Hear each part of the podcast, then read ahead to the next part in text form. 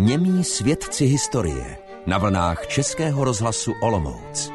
Vesnici Otínovec najdeme asi 11 kilometrů jižně od Plumlova uprostřed plošiny takové náhorní roviny Drhanské vrchoviny v takovém mírném údolí, kdysi byla mnohem větší. Před druhou světovou válkou zde žilo až 1200 obyvatel a v roce 1942 bylo rozhodnuto o vystěhování celé vesnice s tím, že to okolí zabrala německá vojenská střelnice a cvičiště.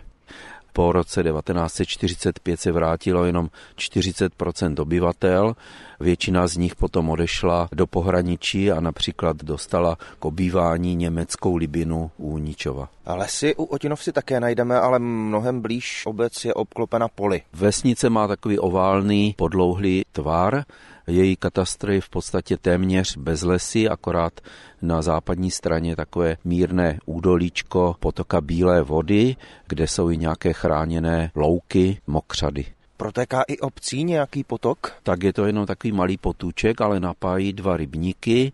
Voda z nich sloužila k pohonu mlínu. Horní mlín zanikl už kdysi dávno a dolní mlín dosud stojí, ale už samozřejmě není používaný. Jaké jsou nejvýznamnější památky obce? Najdeme tu kostel nebo kapli? Dominantu té vesnice toho středu tvoří taková čtverhraná vysoká budova školy, na níž právě na střeše je zvonice.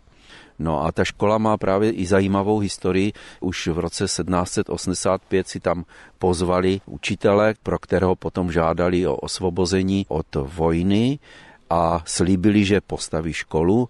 Pak na konci toho 18. století opravdu postavili velkou dřevěnou budovu pro školu, kam chodilo až eh, asi 190 žáků, pak v roce 1835 novou zděnou budovu a tahle ta budova pochází z roku 1872, kdy se obec rozhodla, že na své náklady postaví novou školu pro své žáky.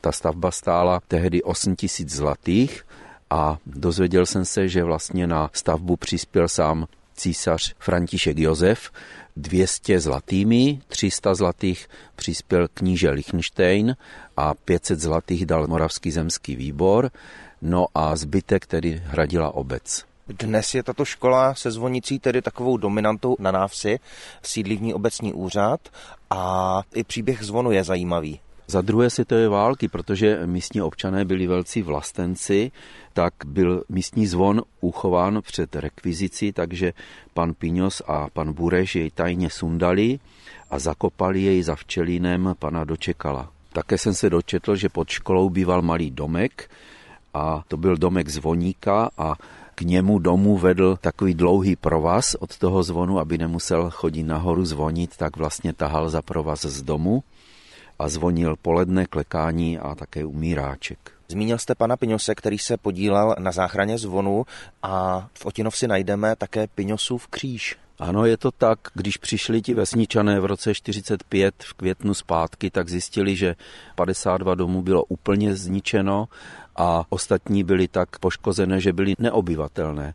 No a byly poškozeny nebo zničeny i ty drobné památky ve vesnici nebo v okolí a zásluhou vesničanů potom v roce 1947 byly některé kříže opraveny a taková pěkná zajímavost pro Otínovez je také to, že u těch křížů, u těch obnovených křížů jsou pěkné kamenné lavičky, kde člověk může spočinout a zamyslet se, anebo se podívat na tu krásnou krajinu. Z Otinov si vás zdraví a naslyšenou na vlnách Českého rozhlasu Olomouc se těší Aleš Spurný a historik Jan Kadlec.